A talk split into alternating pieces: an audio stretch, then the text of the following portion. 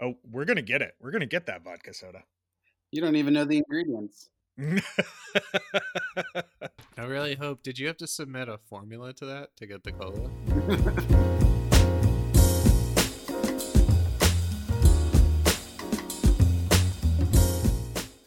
Uh, all right, this is the Still Talking podcast, our reverent distilling industry podcast with Colton Zeno and myself, Brian. And today we have a very special guest, Jeff Whistlage. Whistlage. How, Jeff, we've got Jeff from Indiana.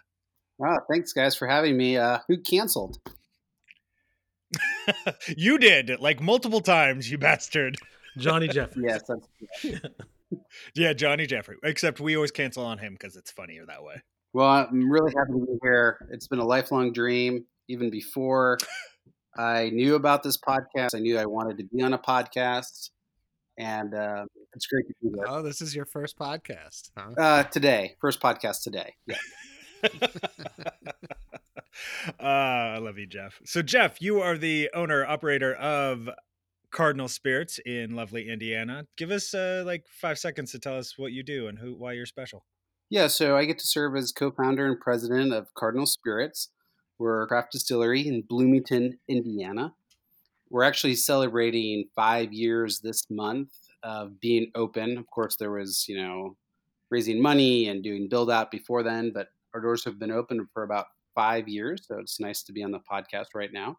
We make a bunch of different spirits, rums and vodkas and gins and liqueurs and some whiskeys both for ourselves that we distribute to 12 states plus Washington, D.C. And we have a tasting room that's really robust, serving dinner and cocktails and brunch and lunch on weekends. And then we also do a lot of contract and co packing. So we do a lot of private label work for retailers, and we do some work for individuals, and we do some work for larger distilleries that need products done that their large bottling lines can't. So we do some really custom stuff. And that's our business. Damn. That was a really good answer. Yeah, thank you. You should do more podcasts. Yeah, I have no more questions. Yeah, that that covered. Oh, I do have a question because, like, so you're in a very great position where you've been open for five years, and there's quite a few new distilleries. Uh, in another five to ten years, do you think you'll have actually made any money in the industry? Well, you know, the best thing about this industry to, you know, if you want to make a small fortune, you start with a large fortune. yes. Yes. I do I do want to say that the brunch is exceptional. Mm, thank I, you. yeah, I did have the brunch and I believe I had hash with uh maybe was there like shishito peppers or something in there? I vaguely remember like a hotter pepper or something in it. Yeah, poblano potato hash. Poblano, it's awesome. Poblano, yes. Uh, I'm so jealous. I missed that this year.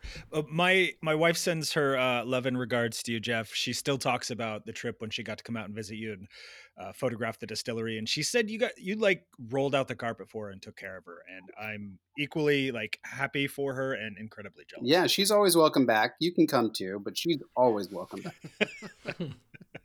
yeah, yeah. I'm not surprised at all. I've heard that a lot. right? My wife, my kids, they can all come out. Me, it's, it's a little sketchy. Yeah. So Jeff, I, I think one thing that I've taken notice of you do, which I love, is your canning, right, of cocktails, specifically vodka soda. Um, what what goes in? There? We're trying to crack the code. Um, you can try, you'll never you'll never get the trade secret from me. It's like the ever everlasting gobstopper. Um, yeah, and I didn't mention that, but we we do a lot of canned cocktails. We started those two years ago, maybe maybe earlier than you know most. Certainly not the first to do canned cocktails, but we are certainly early amongst craft distilleries. We did two of our most popular cocktails from our tasting room, which was the Bramble Mule, which is our Bramble vodka, which is a black raspberry vodka, and then you know ginger beer lime and then we do a Maui Mule, which is similar but has passion fruit in it, so it's a little bit more tropical. And those have been really successful, right? Yeah, they. I mean, within a year, they started outselling every other product that we had combined, and that's still growing. You know, exceptional growth. What kind of distribution are you doing on that? So those are in all of our markets, and in fact, that's how we got some additional distribution for our own spirits. Was that we went to distributors with the canned cocktails? They said, "Yes, we need RTDs. We'd love yours. Great, great product, great branding, great price." And we sold into you know these various states for a year, and then they said, "Hey, what else do you have? We like how you you know you guys work," and so we started offering you know our gins and our vodkas and whiskeys but it's been great for us for sure. So what? So what made you do that? Because I mean, there's plenty of distilleries that have tasting rooms and do cocktails, but what really made you like flip the switch and you're like, hey, we should can these? Yeah, from the beginning, I always noticed that there was a huge disadvantage for spirits, especially the spirits we made, because although we make whiskey, it wasn't an initial focus of ours. You know, we did a lot of vodkas, gins, liqueurs, rums, and all those spirits, while delicious, um, generally require, you know, we really kind of made them for the cocktail market. And I just realized that, you know, if you went over to somebody's home for a party, you show up with like a six pack or a bottle of wine, that was great. You know, you pop them open, you're ready to go. You show up with like a bottle of vodka or rum or gin. First of all, your the reaction from everybody was like, "Whoa, all right, what's happening tonight? I didn't know we were going to get crazy." And then you're like, no, no, no. I just need like some simple syrup, you know, some basil, you know, citrus.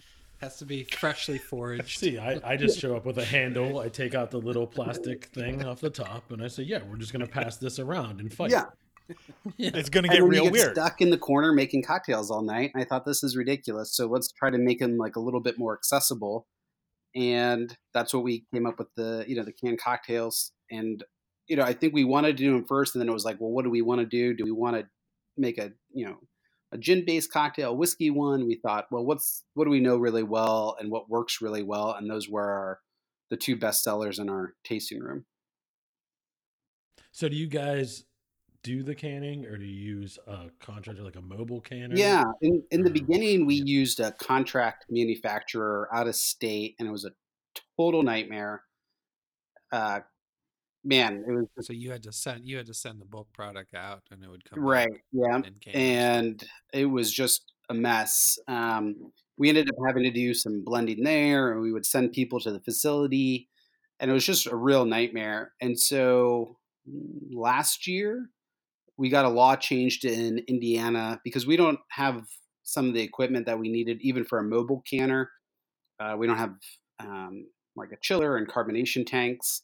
So we got a law changed in Indiana allowing us to can at a brewery as long as we met certain requirements. And so we've started canning at a local brewery, and that relationship's been great. We've been able to bring money and jobs back to Indiana, have better quality control checks, and you know save on shipping. The logistics are better. Everything's much smoother, and so um, I know that a lot of your listening audience is the Indiana General Assembly, and so I'd like to say thank you to them for all those that are listening today.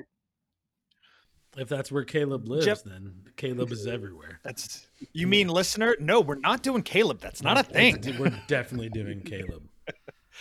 So, Jeff, you, uh, I know in Indiana, you guys have had a lot of success getting laws changed, things updated. You have a little background in the political arena yourself. Has that kind of helped with your connections, or what's what's kind of the the status in Indiana when it comes to regulation and legislation? Yeah, great question. So, you know, I'm seeing it on the shoulders of Ted Huber, who you know runs Starlight Distillery and Huber Winery, and really amazing place in Southern Indiana he was pushing for craft distilling laws in the early 2000s and you know together we've teamed up and really pushed some things through. So the the big law changed in 2013 which allowed craft distilleries to sell directly to consumers and that was you know just like in other states where it really kicked, kicked off the craft distilling movement.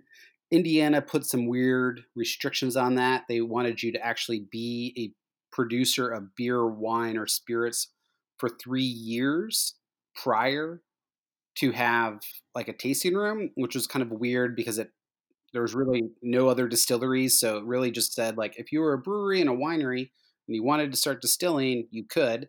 Um, so that law has been changed a little bit. Now it's down to like 18 months. and that's fine. Um, Wait, so you still have to be open for 18 months before you can open it? yeah, exactly. So you'd have to be open unless you were a brewery or a winery existing. Yeah. Is that kind of an incumbent um, Well, it- protectionist measure for the state, or wh- what's Uh, the, the goal behind that? initial thought behind it was that they wanted to see um, this new type of entity have a clean operating record before they started opening up all these distilleries all around. And so, other than that, I have to say that the General Assembly has been like incredibly supportive of the craft distilling movement, and they've done some really interesting things. So, one of them is if you want to sell on site, 60% of the product that you sell has to be fermented, distilled, and bottled on site. So it pretty much eliminates sourced whiskey, which was maybe their intention in the beginning, maybe it wasn't, but that was the you know unintended consequence of that, perhaps. There's no sourced whiskey. Yeah, right. And I, I mean, I think it's kind of amazing. So you actually have a bit of like a consumer protection uh, in Indiana. If you go into a craft distillery, you know that they're actually distilling it, you know, fermenting. They actually say ferment, distill, bottle on site. And I think that's pretty neat. I mean, it changed our business plan a bit, and I think it changed some other ones a bit, but it, I think. So your your initial business plan was just all source Well, I think you know, initially we thought we were going to at least source neutral spirit for our gin, and Sure. you know, instead we started making our own neutral spirit, uh, and you know, we're really happy that we did. It has to be 60%, right? So you could source Right. 40% Yeah, and you know, I think there are certainly some early players that were redistilling neutral and kind of claiming that, even though they didn't ferment it, or maybe they were fermenting some things and adding neutral to that fermentation and then distilling it. Well, it still counts if you throw yeast into your NGLs, Yeah, right. That's gonna ferment. Right. That's how yeast works. It, Jeff, is that sixty percent for each individual product, or for the distillery as a whole? Like sixty percent. Yeah, you know, I don't think that the regulators understand it completely, but I believe the way we've always interpreted it, it was that it had to be of each bottle. What other kind of uh, legislative issues do you have on the docket for this year? Because you have a, a Indiana Distillers Guild. Yeah, well, you know, right? we have a loose guild, I should say. We've tried to get things going, and that it actually hasn't hasn't worked super well. Uh, unfortunately, I think because of kind of like this two tier or two class system, there's some distillers that are up and running and are happy to be that, and then there's others that want to get into the business and want to remove that 18 month uh, waiting period, and so it's hard to get everybody to agree on anything. Could you just Yeah. Yeah. could you just open get a brewery license and then turn around and open a distillery? You'd have to operate the brewery The for day. 18 months. for 18 months. You could buy a brewery that's existing and about to close, which, you know, as we all know, there are lots of those. So that's an option that I think some have exercised. What's the liquor license law like in Indiana? Is it a commodity style? Like there's a limited number per state, per region, or is it open? No, it's pretty it's pretty heavily regulated and it's by um, county and based on population and county. So where we live, we're in a college town. They're very expensive. Um, we did not have to purchase one because we sell our own stuff. But if we wanted to try to Right. buy one for like a second location, it would be very expensive. Okay, so that's not like a workaround. You couldn't just open up a side restaurant. You could or, in probably some communities, um, but not not ours, unfortunately. At Holiday World Theme Park and Stocking Safari Water Park in Santa Claus, Indiana, enjoy roller coasters, family rides, plus free soft drinks. Get your tickets today at holidayworld.com slash still talking slash Jeff. uh, can you just do our ads for us? That would be great. Right, you have a great podcast voice, and especially when it comes to the advertising, you just feel free to plug anything you want at any point. Yeah, I mean, Holiday Worlds is it's a sign that I used to see all the time in uh, Louisville when I was there. I was like, Holiday World. I don't know what that is. Yeah, it's a great But- place. okay. Number one on TripAdvisor for families. Oh, Just families. I thought for sure you're going to do an ad for TripAdvisor. No, I love that I was waiting for stopped hard. It's a great place for families. but no one else. No one you don't have a family. Like, Fuck off. Zeno, you fucking loser. You don't get to go to Holiday World. You No one wants you to go to Holiday World when there's you families there. lonely Zeno. son of a bitch. uh, um, Ah, that's that's great stuff. Uh, so it was a hard pivot. what is what's on the docket for 2020? Yeah, thanks for asking. So uh, we really want to expand, um, not necessarily to different states, but kind of go deeper in the states that we're in. Uh, we're focusing a lot on co-packing and contract work. That's been a lot of fun. We we love the clients that we have, and we're going after a few more. Uh, I think you'll see some additional canned cocktails from us. We're kind of debating through a couple of them, so I'm not sure which one we're going to pick probably for this year, but you'll see uh, you'll see some additions there. You need to get some of those down here for uh, Mardi Gras. Oh yeah, That would be that would be great. thanks for um, hosting those cans this uh, past week. Oh yeah, Appreciate that. For, forget about it. Are you worried that as you expand your, um, you know, your contract work, that you're going to start stepping on MGP's toes and they're going to come after you? Yeah, there's been you know we've seen uh, some MGP trucks drive by, and when we look out the door, they speed off. It's it's very awesome. They're wearing fake mustaches. Do you have a van outside your place right now that says florist on it? Because because I, I have some news for you. It's MGP. Uh, well, one thing that's nice is they're they're some they're like our best partner on some of this contract work because they're just down the road, and uh, you know they're they're happy to send us a tanker of whiskey so that we can make products for some of our clients. So we do enjoy working with them. So yeah, so I mean, I know that Colton's done contract work where he was, and I do some. How do you walk that line without it cutting into your brand and your business? Because I mean, it's tough, and there's every. I almost approach every single contract. It's completely unique.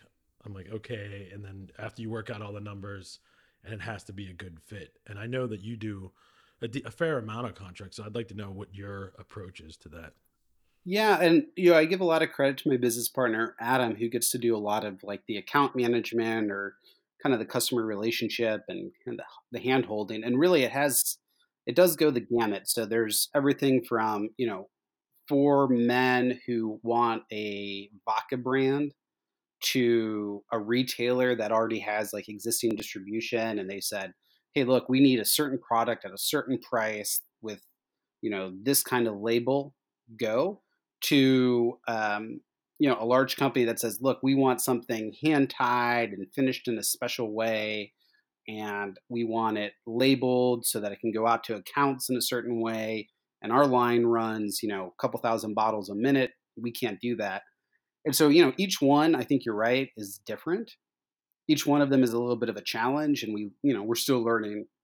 You know we've only been doing this for a few years but we love all the customers. Of course, the customers that already have existing distribution are the, are our favorite customers, or ways that you know we can sell quickly.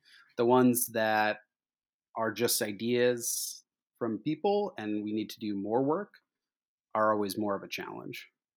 Do you do some storage and aging, anything like that? You know, our our core business isn't really like contract distilling and aging.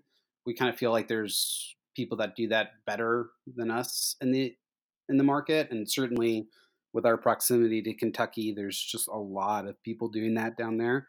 I think our our specialty is really uh, blending, packaging, you know, sourcing things for people, and we do, you know, we do a, a large amount of you know R and D and flavor creation and finding a spirit and blending it to the you know customer's satisfaction. Is there anywhere where you wouldn't take a contract because it's you're considering it competition, or it's You know, it's funny. We we actually ran into something with just like about a week ago where we were like, "Boy, this is this is close to something we've been wanting to do." They said we want to make vodka soda in cans. Sell them.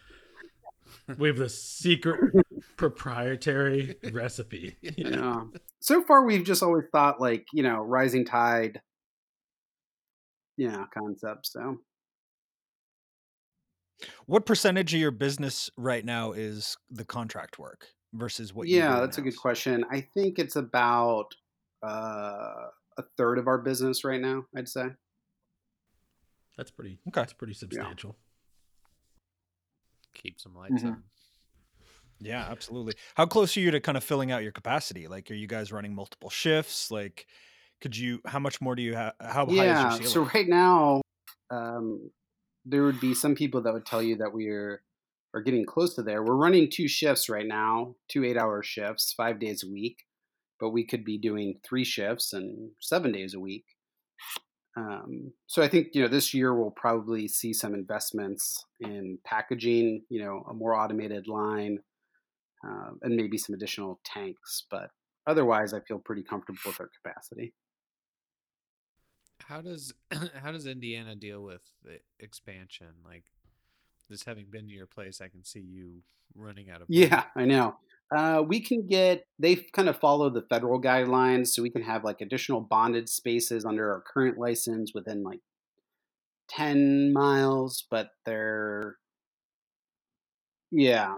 And then after that, we'd have to get additional licenses um, for production facilities. Is there like I know Tennessee recently changed the law where we can now age in any county. It used to have you would if you wanted to age in a separate warehouse, it had to be a you know county right next. Oh, door. really? No, that's interesting. Um, but that's that's expensive for people in Nashville versus you know middle of East Tennessee or, or Southern Tennessee. Yeah, Um, but who wants to live there? well, you don't. That's why you age it. Yeah, they haven't they haven't said anything specific about that. Interestingly, with our canning, um, the law change that we had for the canning, you have to can with a brewery in the same county that you're in, which I thought was you know an interesting were the were the breweries on board with this? Mm. I mean, obviously, eventually they they were because the law. Yeah, they they But initially, when the idea came up, they they were very was there a lot of concerned that um, that we were doing anything to jeopardize their license or threaten or change. But then now, you know, we're certainly canning with a local brewery, so they were happy. And I think there's another distillery in Indianapolis that's canning at a at a brewery. So at least two breweries are are benefiting from this.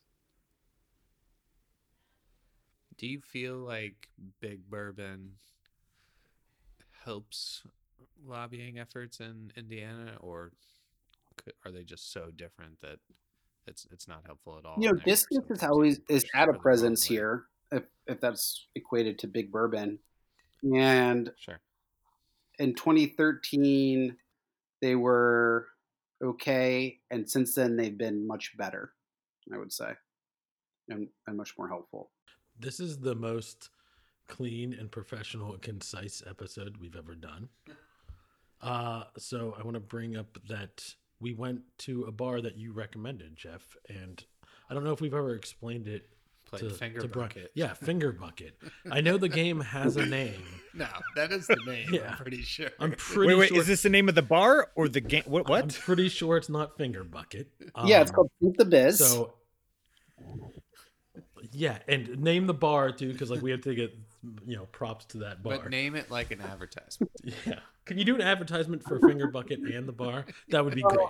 And also High Proof that was Creative. one of my favorite memories of 2019 so you know we hosted the american craft spirits association which is where i met you know kind of all of you uh, competition in bloomington in october and you know i always just think it's like some of the best drinkers in the world um, you know incredible judges from uh, people like jason and uh, you know great bartenders, great writers, great producers, consultants, you know, people that are basically professional judges, uh, and you know, people that probably drank like pre-Napoleonic, you know, brandy, and you know, been to agave field. That's all I drink. What kind of You know, what kind of pedestrian drinker do you think? And uh, you know, last year it was in LA, and after the last day of judging, we went to like the Nomad in LA for like an incredible dinner, and went to Broken Shaker, and just had like incredible food and drinks and cocktails. And I was like, where are we going to go in Bloomington, Indiana? Uh, we don't have anything like that. I was like, oh, we've got like the quintessential college bar, Nick's English Hut. It's been around for over 100 years. Let's have pizza, fried mushrooms, mozzarella sticks, and then play Sink the Biz, which is a game that I think originated there. You basically get a bucket of beer. Think of it as like maybe, I don't know, like a pail, small pail bucket. And then you put a small glass inside that, and then everybody goes around and pours beer into that glass. And when that glass sinks, the person who sinks it, the last one to pour beer into that glass, has to reach in there with their fingers, pull it out, the grubby, Yeah, dirty dick and beaters. Chug that beer. and of course, you know, all these people were initially reluctant to play said game. And then after like five or ten minutes, uh, well, you guys were there. What would you? How would you describe the scene? Uh, Well, we you got it for our table, Mhm. right? So it was myself, Colton, JJ, and Reed. and Reed. Reed yeah, Mueller.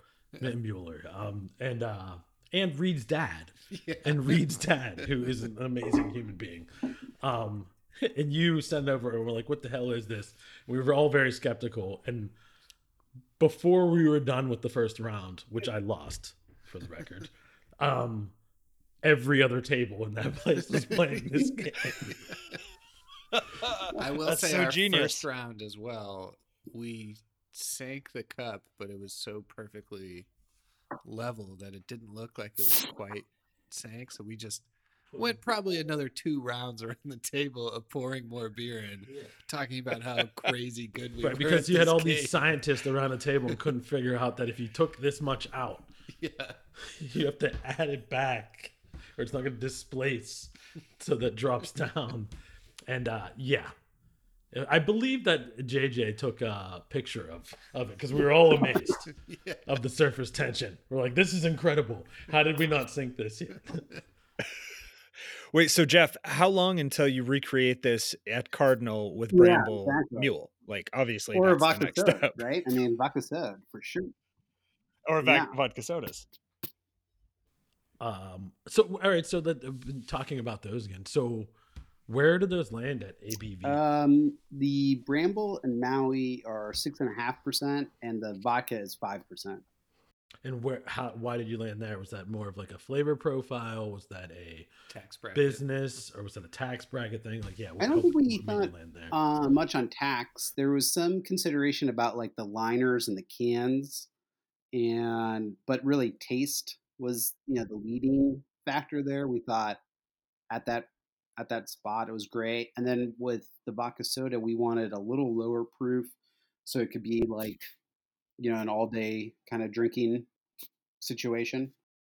like white claw Um, I've never white. What was that? White what? It's the one with the uh, mermaid Okay. on it. Truly. The one where uh, any kind of laws Yeah. cease to exist Yeah, you know, I've once you never never seen the one of those. I hear about them occasionally. Yeah, not in that Yeah. college town you live in. Yeah, not in that college nowhere. Z- Zeno brings up a good point about taxes. Uh, now you have a higher tax liability because it's got uh, a, s- a spirit in it, as opposed to say Yeah. a malt beverage. Do you think there's any any potential for getting parity on I've never canned cocktails to kind I of just lower the tax? no. I mean, that's a whole second lobbying effort. That's We're having a hard enough time lobbying to keep the FET. No, if you're gonna do it, just keep adding on to it. More lobbying. Also, I want a turkey sandwich. You know, a lot of people. Um, We didn't get FET this year, but Zeno got his turkey sandwich. You know, a lot of people great. claim that Puffy mattress is without a doubt among the most comfortable mattresses available. They frequently compare it to enjoy sleeping on a cloud. Also, clients suffering from back pain say that they feel relief with Puffy's adaptive, flexible cloud technology. With Puffy, you receive both a 101 night sleep trial along with a lifetime guarantee. Incredible mattress for your money. Puffy's top layer is Certa Plus USA certified and is made of cooling cloud relief foam.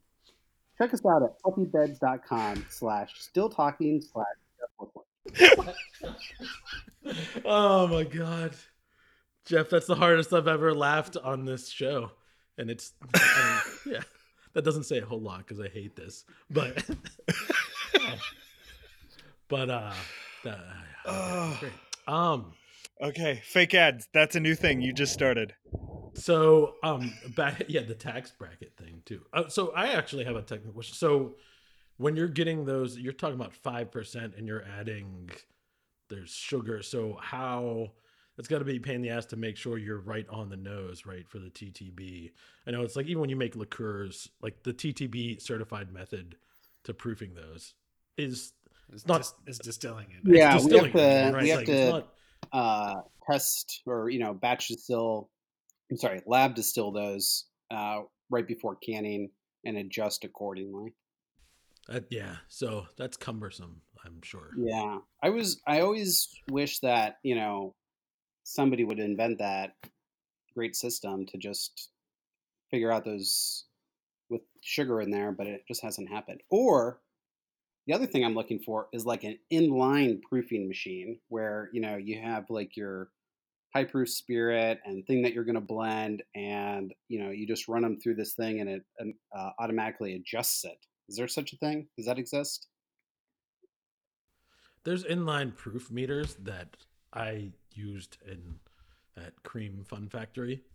Um, Very cheap, very affordable. Yeah, but, but like they were really hard to dial in too, right? Especially in a dynamic system. But I think I know that I worked on with uh, Oregon Ryegrass Spirits or whatever it's called, Spiritopia.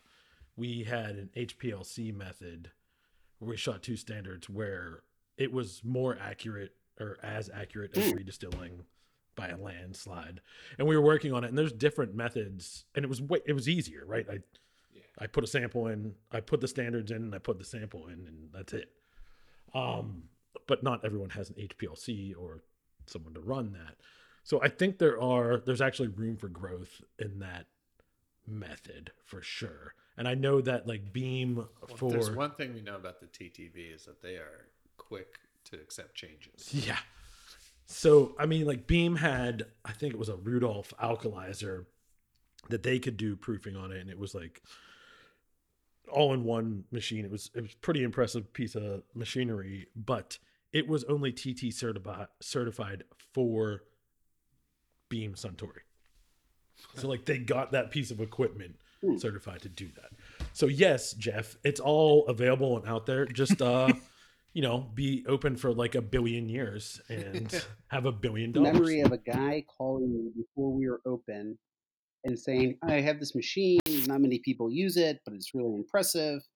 And it would do all these things. And since then, I've tried to find him and I haven't been able to find him. He was like in upstate New York. He was basically like, Yeah, you just have like a tank of high proof spirit and some blended thing, and, you know, together combined. You plant these three Yes, exactly. beans, Yeah. it works perfectly. Yeah. That um that is a very loose story, Jeff. um I don't know who this person well, we will put listener Yeah, on. if anybody out there listening, yeah, Caleb, get on it. Yeah, That'd listener, find him. So, but Jeff, I you so you were talking about an inline proofer. If I understood your actual question, it was while you're pumping, you want it to read the spirit and then do all the calculations and pump soda water at the appropriate amounts and mix. Yeah, could line. you Is do What that? you were asking for? Yes. Yeah, I mean they won't be accurate or you know uh, consistent, but I can certainly get you two pumps. Yeah. Two pumps. Two pump Colton. Yeah. Yes, that is the nickname. would I like think to we just made a new shirt. Ah, that's amazing. Jeff, I know you have a good story about. So you, you know, I know you do. You've done ACSA, basically run the back of house for the judging for since it's been invented. Um, but you started in ADI, and you were telling me a story about one of your first experiences there, um, where I, I guess it started as a Oh an my god. auction for a, a skid of oh glass. Oh my God. This is so great. you know so my story you know you know people always want to know like your origin story and in addition to being you know bitten by radioactive spider that allowed me to become a distiller as many of us have i Same spider. yeah same spider it travels around and it's fine i you know i really wanted to start a distillery for many reasons i started doing research you know of course when you start doing research in america and you know the you know the late aughts you come across bill owens and that was right after michael jackson had passed away the whiskey writer not the singer um, from gary indiana by the way and Did not know that. They were releasing they said that oh we're going to do this scholarship. And i thought well this is great. This would be my entree. I can you know i'm okay at raising money. Looks like they need help raising money. I email bill owens. He's like i'm in france but actually the vice president of our organization is penn jensen. He lives in bloomington indiana which is where you are. Why don't you guys meet at a bar? Which is pretty random. I mean bloomington is not a, a big town. And so that was amazing. I meet penn. He says like great we have an auction coming up at our conference. It's like in a month.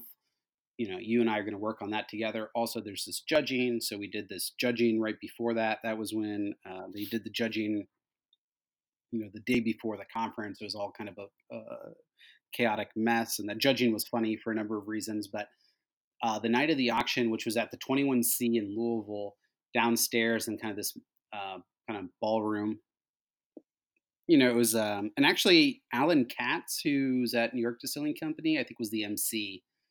And it was just kind of a lame auction, you know, with lame items, basically. Like, you know, somebody had like a bottle of whiskey that was okay. And, you know, somebody was volunteering to do label design for somebody and maybe take photos of your bottles and, you know, oh, somebody could help you come do something with barrel. I mean, it was just kind of a very much like ad hoc, like bootstrapped auction.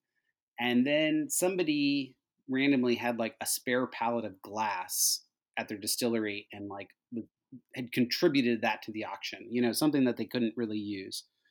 And uh, at that time, Owens-Illinois was, uh, you know, a big sponsor of ADI or wanted to get into it and there's just a table full of Owens-Illinois people, and uh, the glass pallet auction actually sparked like a little bit of interest, and you know a few people start bidding on it, and then this guy from OI gets up and he's like, "Hey, listen, I made my career selling to craft beer guys. Some of you are in the room tonight. You made me really successful. I made you successful and That's I want to do the same thing for craft distilleries. I'm going to contribute a truckload of glass to this auction. And everybody just lost their mind. It was insane. I've never seen anything like it. I mean, people started bidding, you know, they're pulling out their phones, calculating how much it can be. You know, all of a sudden it's like, you know, I think the pallet was going for like $500. People were kind of excited about that. All of a sudden, we're up in like, you know, thousands, 5,000, 10,000, you know, 12,000. People were just going insane for all this glass. Uh, and it totally changed the whole night, the whole energy of the night. And uh, I don't know what happened to that guy. He wasn't at the conference the next year when we had the auction. I assume that they, uh, you know, reined him in a bit. But that was, I've, I've never seen anything like that. yeah, said, "What do you mean you just gave away a whole truckload?" Can you step inside my office? Because you're fired. Yeah, it was insane. I never, uh, you know, I've done lots of fundraisers and been to lots of events, but that one like still stands out as like an insane amount of excitement and people throwing money around. I remember talking to, I think it was Allen, and he's like, "What's happening?" We were like, "We have no idea." Um, I can't remember who ended up getting the glass, unfortunately, and I also don't know what happened to that initial palette of glass. There's a lot of mysteries out there. So if any listeners know, that would be great. Yeah, Caleb, right in. yeah. Oh bullshit! Jeff's got a truckload of glass behind the distillery to this day. Yes, that's how I started my fortune.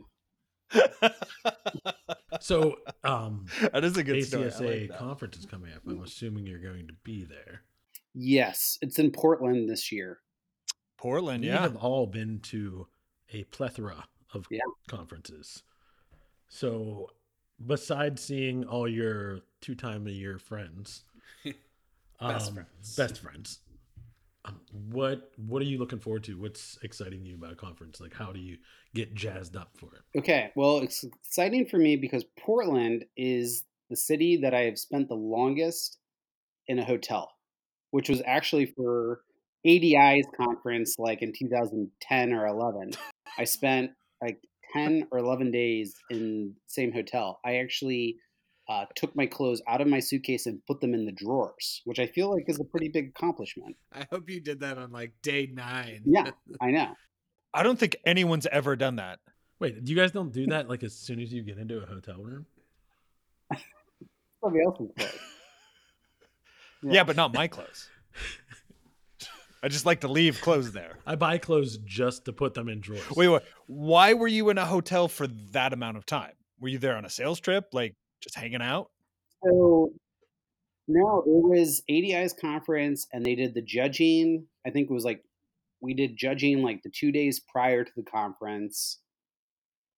I think the conference was like three days, and then there was a day of cleanup, and then I think I stayed for like an extra two days to like actually. And I think like for those that first week, I don't think I left the hotel, and then I was like, oh, I should see Portland and go to mountains question mark, and then check those out.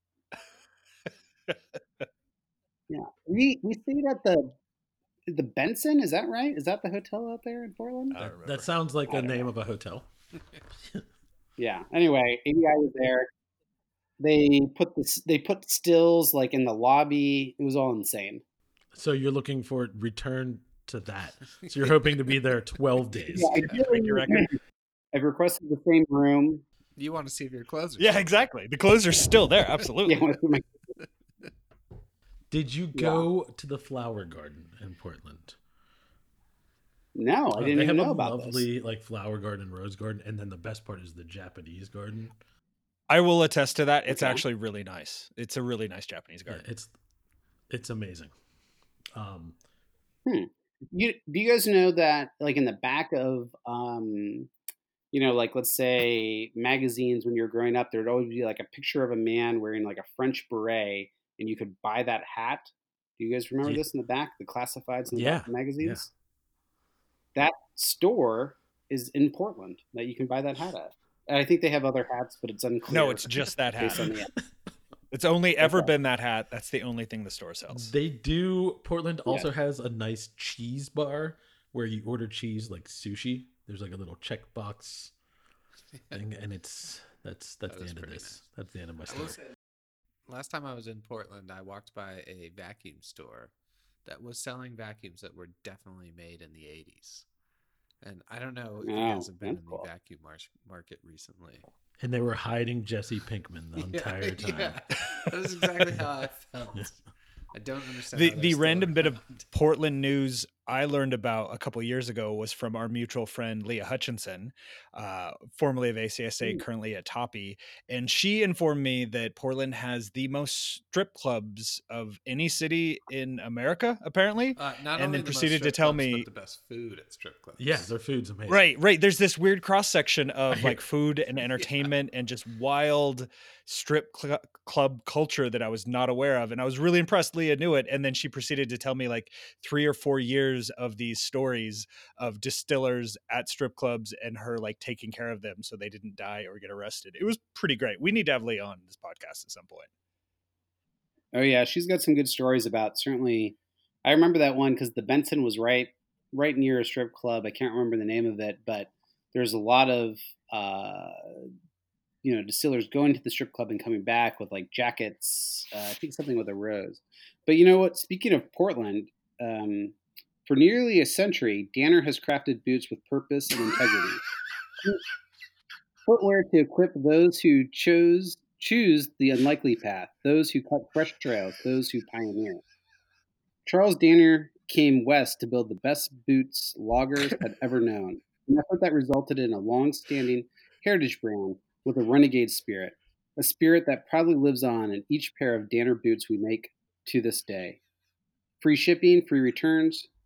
Shop Danner.com or the mobile site.